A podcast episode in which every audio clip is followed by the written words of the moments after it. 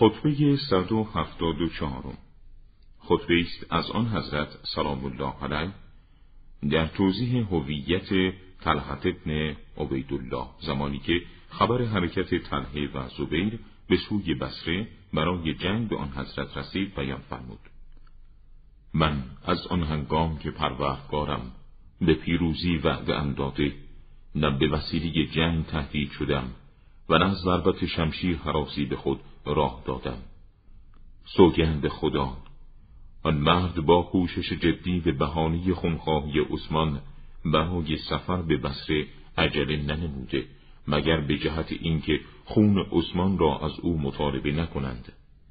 زیرا او به کشتن عثمان مورد زن بود و در میان حمله کنندگان برای قتل عثمان حریستر از وی کسی نبود.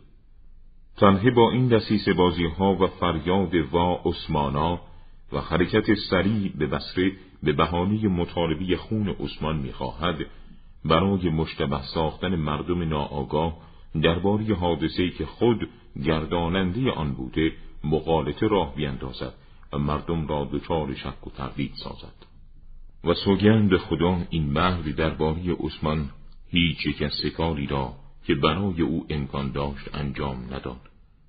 اول اگر فرزند عفان ظالم بود همان گونه که تنهی در آن زمان گمان می‌کرد لازم بود که قاتلان عثمان را مستقیما یاری می‌کرد و یاری کنندگان او را دور میساخت.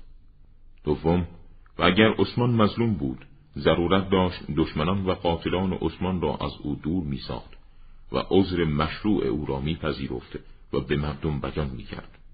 سوم و اگر درباره هر دو خصلت ظالم یا مظلوم بودن عثمان تردید داشت. سزاوار بود که خود را از معرکه کنار کشیده و در گوشه سکوت کند و مردم را در جریان عثمان به حال خود بگذارد. تنها هیچ یک از این سکار را انجام نداد و به امری اقدام کرد که علت آن شناخته نشده و عذر صحیحی را در بر نداشت.